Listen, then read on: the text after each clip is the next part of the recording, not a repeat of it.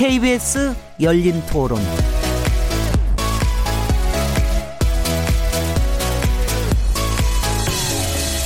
무더운 여름 어떻게 보내고 계십니까? 안녕하십니까? 묻는다, 듣는다, 통한다. 케이비에스 열린토론 진행자 시민 김진애입니다.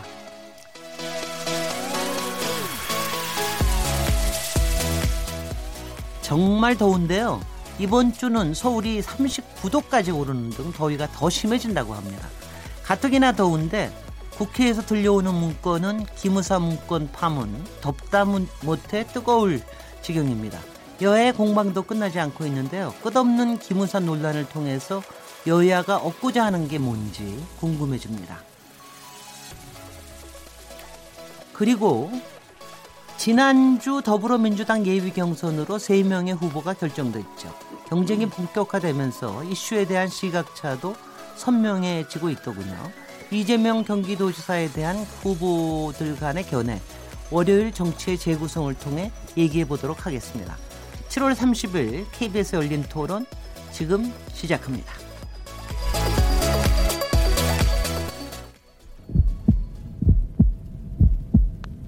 살아있습니다. 토론이 살아있습니다. 살아있는 토론, 케이비에스 열린 토론. 토론은 라디오가 진짜입니다. 진짜 토론, 케이비에스 열린 토론.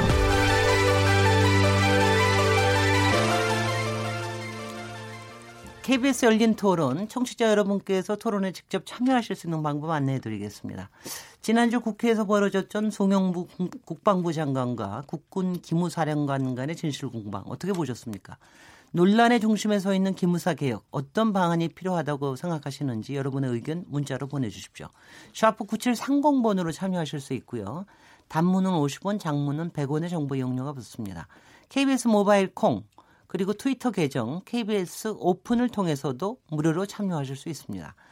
케이비에스 열린 토론은 매일 영 시 오 분에 재방송되고 팟캐스트로도 들으실 수 있습니다. 청취자 여러분의 어, 통찰력 있는 의견을 기다립니다. 자, 그럼 오늘 정치의 재구성 월요일 코너 함께 토론하실 패널분들 소개해드리겠습니다. 강기정 전 더불어민주당 의원님 나와주셨습니다. 네, 안녕하십니까? 안 더우세요? 많이 더워요. 네. 땀을 막 흘립니다. 정태근 전 한나라당 의원님 모셨습니다. 예, 안녕하세요. 정태근입니다. 어, 더위에 어째... 건강들 유의하십시오. 예. 아, 배종찬 리서치앤 리서치 본부장님 자리하셨습니다. 안녕하십니까? 네, 안 더우시죠? 닭똥 같은 땀을 흘리고 있습니다. 네. 네, 박시영 윈즈코리아 부대표님 모셨습니다. 네, 반갑습니다. 박시영입니다. 오늘 자리를 좀 바꿨는데 어떻게 어, 어떠세요? 기분이? 울 안에 갇힌 기분입니다. 네. 답답합니다. 어떠세요, 배종찬 본부장님? 저는 우리 안에 같이. 아니, 이 여러분들이 이거 라디오로만 들으시니까 그러는데 항상 진행자가 가운데 있고 우파 좌파 이런 식으로 이제 배치를 하시거든요. 둘둘. 그래서 항상 이제 월요일 저 이 재구성은 정치 재구성은 고정 패널들이 와서 항상 고정을 했는데 네. 제가 지난주 목요일 날 여기 인터뷰 오신 저 김용호 전 국회의장님을 했어요. 근데 김용호 회장님이 저한테 당장 그러시는 거예요. 나 이거 열심히 열린 토론 듣고 있다. 내 팬이다. 막 그러시더라고요. 음. 근데 제 입에서 그냥 바로 나온 말이 아, 그 보수신데 왜 이거 들으세요? 제가 그랬다가 야단을 엄청나게 맞았습니다. 아니 토론하는데 그 보수 진보 나누는 거 그런 거 절대로 하면 안 된다고. 그럼요. 얼마나 제 여론조, 여론조사 전문가는 파가 없으니까 저희들은 양파입니다. 양파. 뭐, 그렇습니다. 중도 그래서, 양파. 아 그래서 제가 항상 양파였네. 여기 이렇게 나, 나눴던 게 자, 자칫했다가는 이게 좀 파로 나누는 것 같은 것 같아서 오늘은 한번 자리를 바꿔봤습니다. 제가 제일 좋아하는 채소도 양파니까. 여기도 네. 다음 다음에는 한번 더 바꿔볼게요. 네, 저희들이 그러니까, 그냥 하던 대로 하시죠. 진보 보수. 아니 근데 우파 좌파 이거로 나누는 게 네. 그렇게 가끔가다 좀 못마땅할 때가 있습니다. 근데 이 열린 토론에서만큼은 사실 정말 진영 나누, 나누지 않고. 아니, 그럼요. 그럼에도 불구하고 또 진영론에 근거한 또 토론도 분명히 있습니다. 아니 근데 실제로 좌파 우파가 자리 때문에 만들어졌다는 거 아닙니까? 그럼요, 그렇습니다. 저, 오늘 좌파가 네. 우파되고 우파가 좌파됐네. 아니 여론, 여론조사 기관은 그렇지 않고요. 앞으로 네. 이제 의원님들을 한번 그렇게 좀 바꿔봐야 되겠습니다. 네. 자 이제 이번 네. 주일도 정말 일들이 많아서요. 여러 가지가 정말 일들이 많은데 처음 이제 기무사 논란에 대한 기무사 계엄령 문건 때문에 나온 여러 가지 논란에 대해서 잠깐 좀 돌아봐야 되겠습니다. 지난주에 국회 국방위에서 이제 국방부 장관하고 어 일종, 일종의 이제 하극상 논란도 있었고, 그리고 그런가 하면 그 이후에 송영무 장관 또 여러 가지 거취에 관련된 그런 얘기도 있었고, 또 기무사 개혁에 관련된 어 여러 가지 다른 의견도 나오고 그랬는데, 오늘 오전에 김병준 자유한국당 비대위원장 케이비에스 최강욱의 최강시사에 인터뷰를 하셨습니다. 그런데 거기서 말씀하신 게 기무사 문건에 대해서 쿠데타는 과도한 해석이라는 발언을 하면서 정치 쟁점화에 불을 붙이시려고 그러는 것 같아 보였습니다. 이 같은 발언 어떻게 보고 계십니까? 여긴 정태근 의원님부터 먼저 얘기를 드리겠습니다. 저도 그 방송을 들었는데요. 네. 그 뭐 정치 쟁점화를 하고자 하는 의도가 있었던 건 아니고, 네. 그 앵커가 질의를 하니까 답변을 한 건데, 좀 이렇게 얘기를 했죠. 그러니까 이제 문건 자체를 쿠데타로 보는 것은 과도한 해석이고, 위기관리 매뉴얼의 성격이 강하고, 그런데 이제 위기관리 매뉴얼의 전망, 위기관리에 대한 전망이 틀렸고, 또 세부 계획에 무리한 점이 있었고, 좀 위기관리 매뉴얼이라고 그러면 좀 저질이다. 그러니까 사실은 저질이라는 표현은 안 썼는데 수준이 안 되는 위기관리 매뉴얼이다. 뭐 이런 취지로 얘기를 하신 것 같아요. 근데 이제 일단 이 문제가 저는 그 계속 쟁점이 되고 있는 게 사실 좀 우려스럽습니다. 그러니까 네. 이제 청와대 입장에서 봐도 이게 지금 뭐 하극상에다가 기강회의에다가 무슨, 그러니까 대통령이 국군 통수권자잖아요. 그런데 통수권자로서 사실은 이런 면들이 막 적나라하게 노정되는 것이 과연 나라를 위해서 바람직한가. 특히 우리가 지금 엊그저께가 지금 뭐 정전 육십오 주년 될 때인데 아직도 정전 상태인데, 국민들이 과연 이런 군대를 믿고 도대체 어떻게 살아야 되는가라는 것들을 봤을 때는 청와 처음에 물론 송영무 장관이 이것을 정리해가는 과정들이 굉장히 잘못됐고 미숙했고, 두 번째 청와대에서는 이 문제를 좀 전격적으로 처리를, 내밀하게 조사를 한 다음에 전격적으로 좀 처리를 했어야 되는 문제가 아닌가. 그래서 이게 국가적으로 봤을 때도 그렇고 국민적으로 봤을 때도 상당히 이제 어, 참 어려운 지경으로 가고 있는데, 그런 거에 대한 뭐 김병준 비대위원장이 보수정당의 대표로서 좀 어, 위기의식들을 표출하면서 이것들을 좀, 좀 다운시키려고 하는 것이 아닌가, 그런 느낌을 받았어요. 네. 각, 각기적인 결국은 이 기무사 문건을 왜 실행하지 않았을까가 이제 여전히 궁금하고 조사 진행 중인데요. 이제 그 등장인물이 한민구, 조현천, 어, 둘이까지 국방부 장관과 이제 당시 기무사령관까지는 확인이 됐는데, 새로 나온 사람이 박흥렬이라는 전 경호실장, 청와대 박근혜 대통령 청와대 경호실장이다. 이제 새로운 인물이 등장한 겁니다. 그래서 결국은 이 실행되지 않는 이유를 지금 이거 실행 문건이냐 아니냐를 넘어서서 실행되지 않는 이유가 뭘까, 이런 이제 궁금증을 국민들은 가지고 있을 것 같습니다. 저도 빨리 이런 한민구, 조현천, 박흥렬 이런 당시에 문건을 만들거나 주도했던 사람들, 지도 그 명령을 내리고 주도했던 사람들이 빨리 조사가 좀 이루어져서 이것이 더 정치적 논 쟁점으로 되는 것은 바람직스럽지 않다고 생각합니다. 네. 그런데 이제 김병준 비대위원장이 이런 문제에 대해서 접근할 때는 사실은 그 건강한 보수, 합리적 보수를 캐치플레이 내걸었기 때문에 기무사 개혁이라든가 국방개혁 측면에서 동의해주고, 특히 계엄사 문건 같은 경우도 어, 인정할 건 인정해주고 넘어가는 것이 쟁점화를 피하는 거다. 이런 점에서 저는 오늘 이제 방송 듣지 못했습니다만은 기무사 문건이 과도한 해석이라고 단정 지은 것 자체도 또 문제 아닌가, 이런 생각이 좀 들어봅니다. 네, 지금 여론들은 좀 어떻습니까? 네. 이 자체에 대해서 여론은, 여론조사 결과 나온 거는 정확히 제가 보지는 못했고요.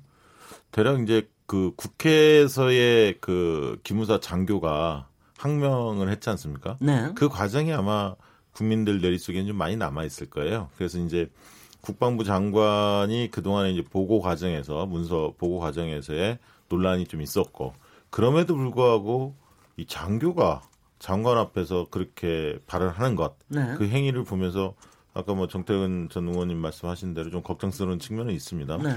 아무래도 이제 대통령이 좀 세게 나가니까 이 사안에 대해서 야당 대표가 좀 대받아치려고 하는 본능적인 측면은 좀 있다고 보여지고요. 그러나 이게 지금 보니까 단기간에 사그라들 것 같지는 않아요. 계속 지금 나오고 있거든요. 네, 네. 오늘도 아까 말씀하셨지만 청와대 그 전 경호실장인 박흥렬 이분이 지시했다. 일부 언론에도 그렇게 나오기도 하고. 또 조현천 기무사령관은 아직도 귀국을 주저하고 있고 네. 또 거기에다가 오늘 또 충격적인 사건이 발생했습니다. 군인권센터가 지난 했죠. 기무사 기무사가 수백만 명의 민간인을 사찰했다. 저는 저는 처음에 수백 명인 줄 알았어요. 그래서 아니 늘 그렇게 했으니까 네. 그런가 보다 봤더니 수백만 명이었습니다. 깜짝 놀랐습니다. 이게 뭔가 봤더니 면회 갔던 사람들도 군대 면회 가면 그 실혼조애들을 다 은밀히 했다는 겁니다. 그리고 더더욱이나 노무현 대통령 시절에 노무현 대통령하고 국방부 장관의 통화 내역을 감청했다. 충격적이지 않을 수 없습니다. 네. 그래서 지금 이 기무사 문제는 어 뭐 일순간 이렇게 덮고 갈 문제가 아니라 네. 이번 기회에 차제에 국방개혁, 이 국내의 이 적폐 세력에 대해서는 명명백백하게 밝히고 이 문제를 매듭을 지어야겠다. 저는 그게 국민 여론이 아닐까 그렇게 네. 생각이 듭니다. 네. 배종찬 본부장님. 네, 이 기무사를 바라보는 국민들의 대체적인 여론이 어떤지를 김병준 비대위원장이 이제 잘 살필 필요가 있는 것이죠. 네. 그러니까 대체적인 여론은 기무사, 아 정말 가뜩이나 더운데 기무사 이야기까지 해야 되는 김이 난다. 국민들은 또 그런 반응인 것이거든요. 그럴 수밖에 없는 것이 기무사와 관련돼서 우리 열린 토론에서 저도 여론을 가지고 설명을 드렸지만. 국민들도 지금은 수준이 많이 높아졌어요. 네. 과거 이삼십 년 전에 우리 유권자들의 수준이 아니거든요. 이런 현안들을 볼 때 다 군 생활을 하고 온 사람들도 있기 때문에 또 여론조사에 응답할 때 이 이념 성향을 이야기합니다. 보수냐, 중도냐, 진보냐. 근데 리얼미터가 티비에스 의뢰를 받아서 지난 십일일 전국 오백이 명을 대상으로서 무선 전화 면접 및 유무선 자동응답 조사 표본 오차 구십오 퍼센트 신뢰 수준 플러스 마이너스 사 점 사 퍼센트 잘하고 계십니다. 성연령 지역 가중이 주어졌고요. 응답률 삼 점 이 퍼센트 질문 내용은 조사기관의 홈페이지에서 확인하실 수가 있고요. 국군 기무사령부의 존폐에 대한 국민 여론을 물어봤거든요. 네. 국민들이 수준이 높다는 말씀 드렸죠. 그러니까 국민들이 응답하기를 전면 폐지해야 된다 삼십사 점 칠 퍼센트 전면 개혁을 해야 된다 사십삼 점 삼 퍼센트 그러니까 열 명 중 여덟 명의 의견은 전면 개혁 내지 전면 폐지거든요. 네. 그러니까 왜 그런 이야기를 했을까. 촛불 민심이 한창 이 민주주의의 꽃처럼 찬양을 받았는데 찬물을 끼얹었다라고 볼 수 있는 거 아니겠어요. 그래서 그런 만큼 국민들이 사실은 이 사안에 대해서 분노하고 있는 사안이라면 이 김병준 비대위원장은 아 이건 국민들이 화나 있는 이슈이거나 그렇다면은 내가 자유한국당의 비상혁신위원장이지만 이건 잘못된 것이다. 으흠. 지난 정부 일이라도 내용상 우리가 자꾸 검토용이냐 실행용이냐 이야기를 하는데 검토용이라고 하기에는 거듭 말씀드리지만 너무 나간 것이다. 도가 지나치다. 그렇다면 이천십육 년에도 이 년마다 있는 계엄 실무 편람이라는 게 있거든요. 예, 예. 그러면 그중에 몇 가지 내용을 요약을 해서 이게 국가적으로 어려운 상황이 되면 계엄을 검토해 볼 수 있다. 그 정도로 정리하면 되는 것 아닐까요? 그런데 음. 그 내용이 지나치게 구체적이면서 비민주적인 내용이 들어가 있단 말이에요. 언론 통제라든가 국회 통제라든가. 그런 관련된 음. 내용을 국민들이 이해하고서 다른 여론조사 결과를 보더라도 우호적인 내용이 없거든요. 네. 그다음에 그 내용에 대해서 아 이건 잘못됐구나. 하지만 여기에서 이야기할 수 있는 건 있습니다. 이것을 국민 분열의 논란으로 확산시킬 것이 아니라 수사단이 발족되지 않았습니까? 네. 명쾌하게 공정하게 수사해서 그 내용에 따라 엄별을 차고 시시비비를 가리자. 그럼 끝나는 것이죠. 네. 근데 그렇게 이야기를 하는 것이 지금으로서는 사라져버린 음. 보수층의 이해를 확보하는 것이 더 유리하고 더 타당하다고 보여집니다. 아, 그런데 확실해요. 그 지금 이제 노무현 대통령하고 국방부 장관하고 얘기했던 통화까지 감청했다라고 기무사에서 감청했다라고 그럴 것 같으면 그게 분명히 이제 라인이 다르다는 거가 확실하게 되는 것 같이 보이는데 지금 이제 바로 그겁니다. 지금 얘기하는 게 국방부 장관하고의 대통령과의 소통과 기무사 개혁에 지금 말하자면 저항하는 어, 이 기무사의 입장과 이런 게 좀 충돌을 하면서 이런 것들이 좀 더 강화되는 게 아닐까 이런 생각도 좀 뭐 좀 생각이 듭니다. 근데 이제 여기에 어, 국방위원장 출신인 김영우 위원 어, 이 형께서는 자유한국당 위원이신데 많이 또 비판을 하셨어요. 그러니까 청와대에서 너무 가이드라인을 내려보낸다. 그리고 그거에 따라서 어, 장관이 말을 바꾼다. 뭐 이런 얘기들을 하고 그러시는데 도대체 뭐 그러니까 어디서 이렇게 꼬이고 있는 걸까요, 도대체? 지금 아까도 제가 말씀드렸습니다만 네. 기본적으로는 송영무 장관이 잘못한 거고요. 삼월 달에 보고를 받았으면 이 문제의 심각성을 가지고 종합적으로 검토한 다음에 청와대에다가 보고를 하고 으흠. 그러고 난 다음에 어떠한 조치를 취할 것인가에 대해서 본인이 안을 만들어서 청와대에 올렸어야 되는 거예요. 그런데 본인이 사실은 사월 삼십일 날 보고했다고 얘기한 다음에 보고도 문건도 안 가져가서 보고를 했고 청와대 대변인은 아 보고를 받았는지 안 받았는지 잘 모르겠다. 회색지대가 있다라는 식으로 얘기를 하다가 결국은 누구에 의해 가지고 이 문건이 나오기 시작했냐면 국방부에서 이철 의원한테 이철 의원한테 문건을 제출하니까 그것을 보고 난 다음에 어 이거 간단치 않네 이렇게 된 겁니다. 그러고 그렇습니다. 난 다음에 네. 대통령이 특별수사를 지시를 하고 또 거기에 더해 가지고 문건 다 가져오라고 얘기를 하고 으흠. 그다음에 또 하루 있다가 대변인이 그 육십칠 쪽 세부 계획을 발표를 합니다. 네. 그래서 아까 제가 이게 국군을 통수하는 입장에서 보면 그것이 본령이 아니라 할지라도 이렇게 적나라하게 우리 군의 현실 식상들을 그대로 다 노정시키는 방식으로 일을 진행하는 것이 타당하냐라는 문제를 제기를 한 것이고요. 네. 그러니까 지금도 계속 이 문제와 관련해 가지고 지금 예를 들면 그 박흥렬이라는 사람이 나왔다라는 것이 합수단, 특수수사단에서 소환할 계획이다라는 것들에 대해서 스트레이트 엠비씨에서 단독 입수했다는 거예요. 네. 그래서 그걸 가지고 과거의 기무사의 행적을 추적해서 그 사람이 했을 가능성이 있다라고 지금 보도가 나온 건데 아니 지금 대통령의 하명을 받아가지고 지금 특별수사를 하는 사람들이 그런 정황을 갖다가 엠비씨에다 흘린다는 게 말이 되는 소리냐 말이에요. 음. 기본적으로. 네, 그거는 뭐 확인되지는 아직. 그래서 제가 확인되지는. 계속 말씀드리는 게 뭐냐면 사실은 언론에서 이 문제를 계속 다루고 있음에도 불구하고 저는 국가적 관점에서 이 문제를 볼 필요가 있다고 보는 거예요. 저는 뭐 여론을 정치인들이 의식하다, 의식하지 말라. 뭐 정치인들이 여론을 참조를 해야죠. 그런데 지금 여론의 문제가 아니라 나라의 본령에 해당하는 소위 국군과 국방부와 그리고 이 사람들이 실제로 그 내란을 할 생각이 있었는가 없었는가를 따지는 문제를 가지고 지금 너무 설왕설래가 많고 제가 보기 솔직히 얘기하면 지금 청와대가 음. 너무 미숙한 거예요. 음. 네. 이런 논란 자체가 네. 아까 예를 들면 그 기무사에서 지금 감청 얘기하셨잖아요. 네, 네. 이게 국방부 장관의 전화를 다 감청을 한, 거, 한 거라는 건지 음흠. 그러니까 기무부대가 통상 지금 그 국회에서 지금 예를 들면 그 하극상을 벌린 백기무대장 있잖아요. 윤명감 씨요. 네. 그분이 누구냐면 국방부를 관할하는 기무부대장이에요. 네.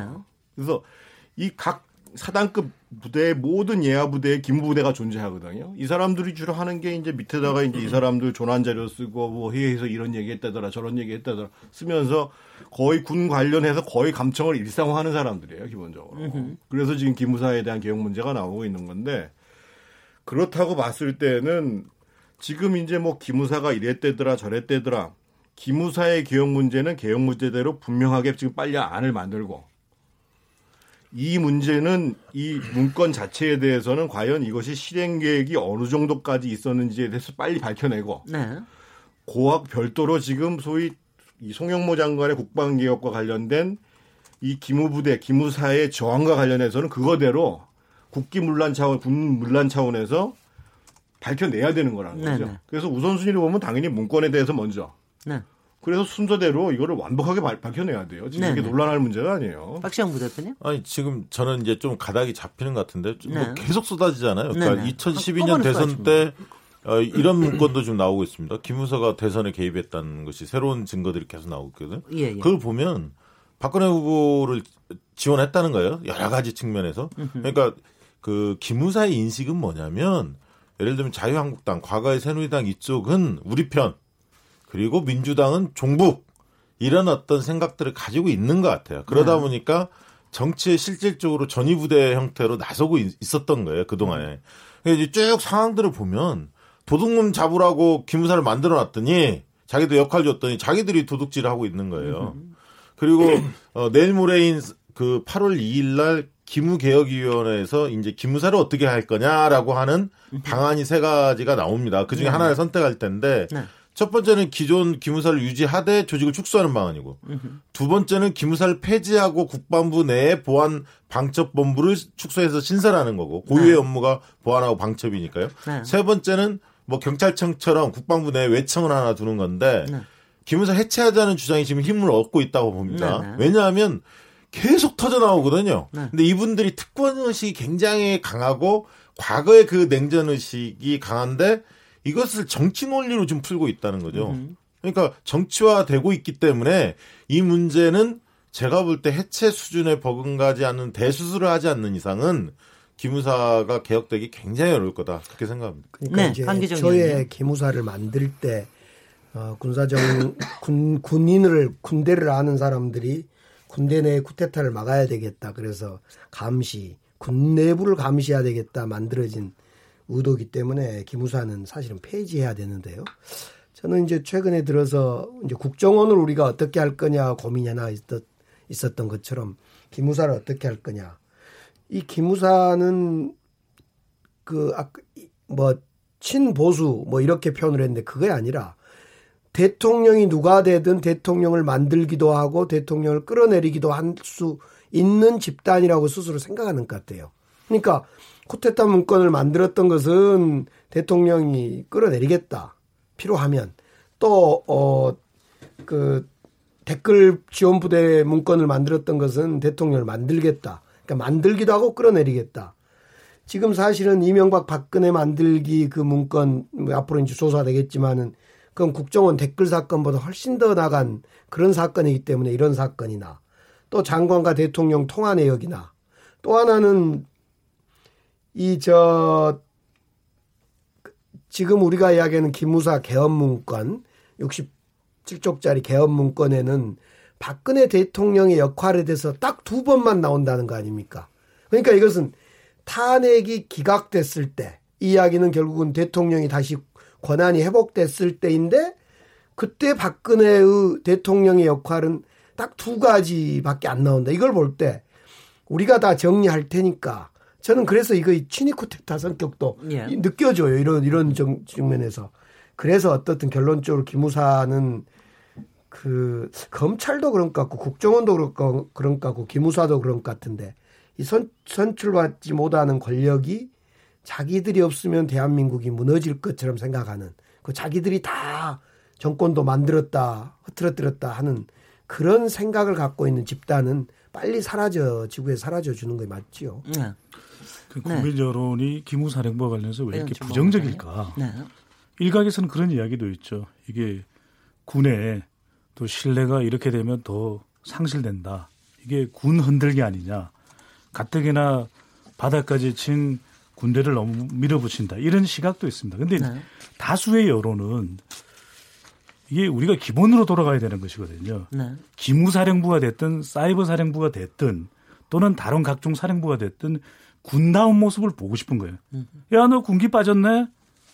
일반인들이 이런 이야기할 때는 제대로 된 모습을 보여주지 않을 때 우리가 군기 빠졌네라는 이야기를 하거든요. 그러니까 군기 문란에서 국기 문란으로 이어지는 이런 상황을 우리 국민들이 보는 것이 안타깝다는 겁니다. 네. 관련된 내용들을 한번 보시게 되면 내용상으로서 검토용이냐 실행용이냐 이 계엄 실무 편남 있다라고 말씀드렸죠. 네. 근데 그 관련되는 내용들을 군생활도 직간접적으로 경험한 우리 국민들이 유권자들이 모를 리가 없는 것이죠.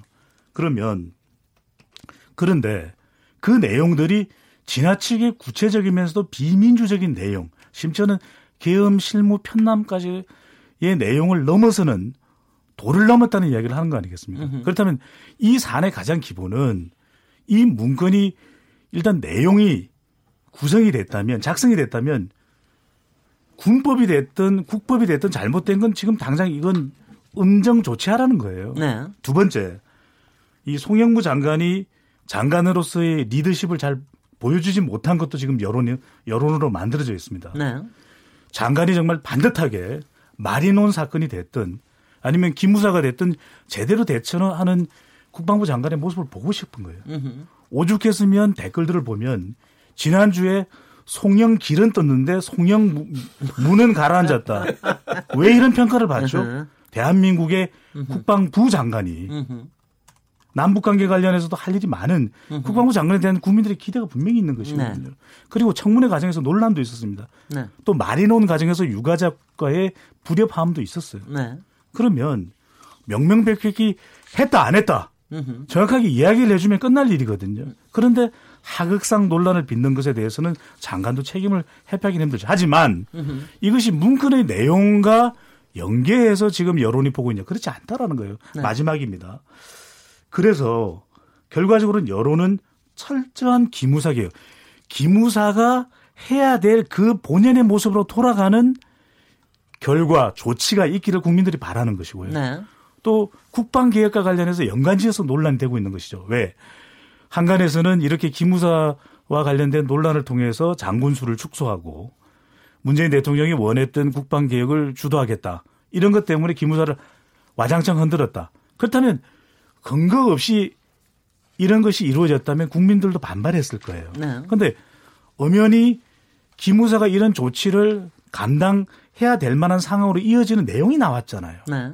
그렇다면 그 부분에 대해서 자꾸 논란 쇼를 벌일 것이 아니라 이제는 이것을 명명백백한 수사에 의해서 네. 차분하게 그 부분에 대해서는 저는 정태근 의원님 의견도 상당히 타당하다고 보여집니다. 설득력이 있고. 왜냐하면 이걸로 계속해서 논란을 빚을 건 아니라 수사단의 내용들을 좀 살펴볼 필요가 또 기다려야 된다는 여론도 있습니다. 아니 잘 지금 조사는 계속해서 하고 있는데 그렇죠. 중간중간에 국방위원회도 열리고 또 새로운 문건도 또 나오고 뭐 이러다 보니까 자꾸 논란은 그렇죠. 커지고 네. 이제 이런, 이런 과정인데 여하튼 이번 논란의 과정을 보면 하여튼 볼송 좀 사나운 모습들도 참 많이 보이고 근데 그 과정에서 제일 좀 흥미롭게 보였던 게 그 송영무 장관이에 대한 뭐 여러 가지 비판이 많다가 이번에 항명 사건을 보면서 이건 완전히 기무사가 기무사 개혁 피하느라고 송영무 장관을 어 그야말로 저 좀 이제 뭐 치우려고 그러는 거 아니냐 여론을 그렇게 조성하려고 그러는 거 아니냐 이런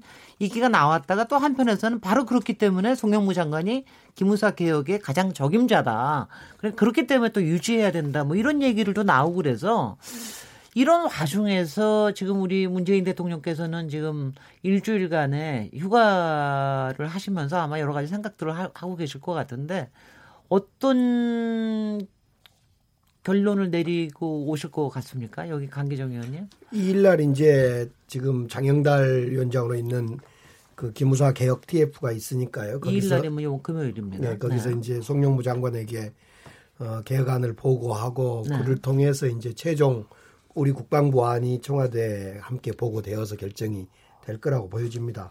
저는 우리 배종찬 본부장님이 철저히 개혁돼야 된다 이렇게 표현을 하셨는데 저는 기무사라는 조직은 없어도 아무렇지 않을 것 같다.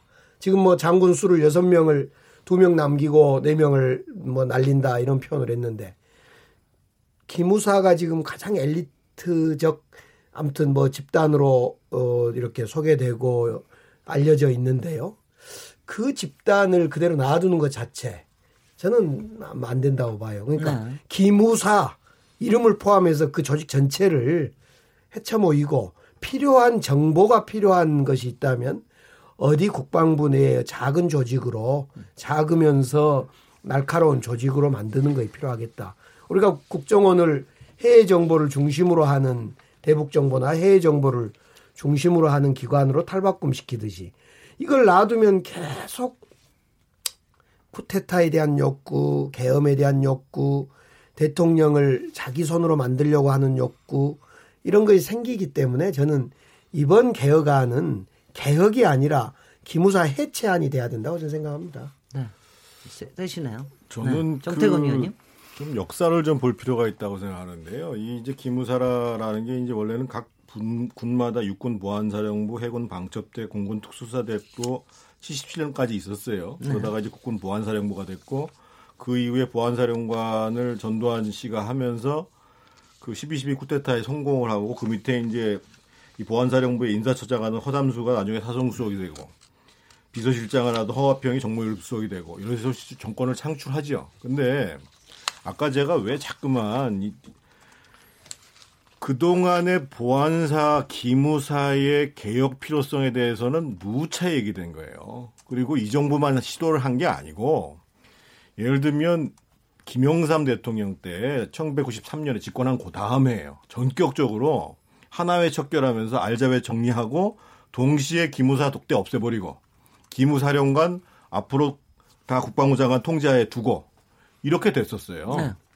네. 그렇게 된 가장 큰 원인 중에 하나가 천구백구십 년도에 기무사에서 민간인 사찰을 하는데 그 사찰 제목이 뭐냐면 청명계획입니다. 청명.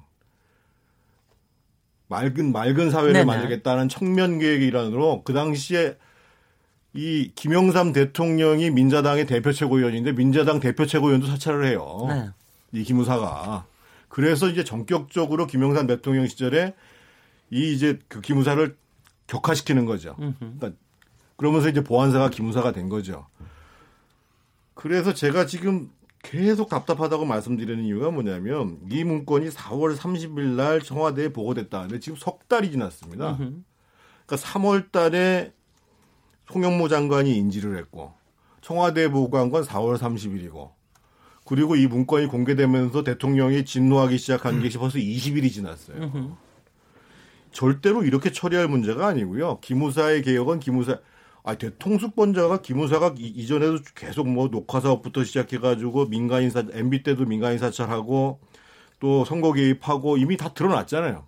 그러면 기무사 개혁은 기무사 개혁대로 안을 빨리 내가지고 진행했어야 되는 문제고 이 문제 때 이런 문제가 드러나니까 기무사를 개혁해야 된다? 그건 말도 안 되는 얘기라는 거예요. 이 문제는 음. 개헌 문건 자체는 이게 국기를 내란에 해당하는 것이냐 아닌가라는 것을 명료하게 밝혀내는 게 중요한 사실이고 그거와는 별도의 차원에서 기무사는 개혁돼야 되는 거예요. 아니 근데 그건 조금 아니, 그거는 우선순위에서는 네네. 기무사 예 기무사 음. 개혁 티에프가 먼저 그렇죠. 굴러가고 있다가, 있다가 이 개헌 문건이 나와서 음흠. 지금 동시에 막 뒤죽박죽 진행된 것 같고요. 네. 제가 기무사 그 대장들이라든가 우리 모든 지역에 육공으로 광주도 그런 거 있고 전 지역에 있습니다. 기무사 그 대장들이나 지역의 책임자들이 그 지역사회에서 참, 그 기관장 모임에 참여하고 거기서 정보 얻고 그거 보고하고 그것도 통제하고 이런 일을 하는 거예요. 그러니까 국정원을 우리가 해체 내지는 개혁하자고 할 때 그 각 기관이나 여기에 파견된 거의 뭐죠? 그 아이오. 아이오. 아이오들을 전부 철수시켰던 것처럼 음흠. 기무사들이 옛날에 이제 군사정부 때 있었던 기무사들이 지역사회에서 그렇게 할 일이 없어 있을 필요가 없는 거죠. 으흠. 그런 점에 저는 해체돼야 된다는 이야기죠. 아니, 실제로 네, 이제 그런 겁니다. 그러니까 방첩 업무라는 거는 이제 간첩 잡는 역할이고요. 으흠. 보안 업무라는 거는 이런 어떤 어, 예를 들면 불순한 의도로 어, 뭐 예를 들면 쿠데타를 모의한다든가 네. 아니면 무슨 비위를 저질렀다든가 장군이라든가 군 장교들이 그런 거를 사실은 보안 업무 하라는 건데 네. 이제 민간인까지 널, 사찰을 하고 있고 세월호 드러나지 않았습니까? 유가족들.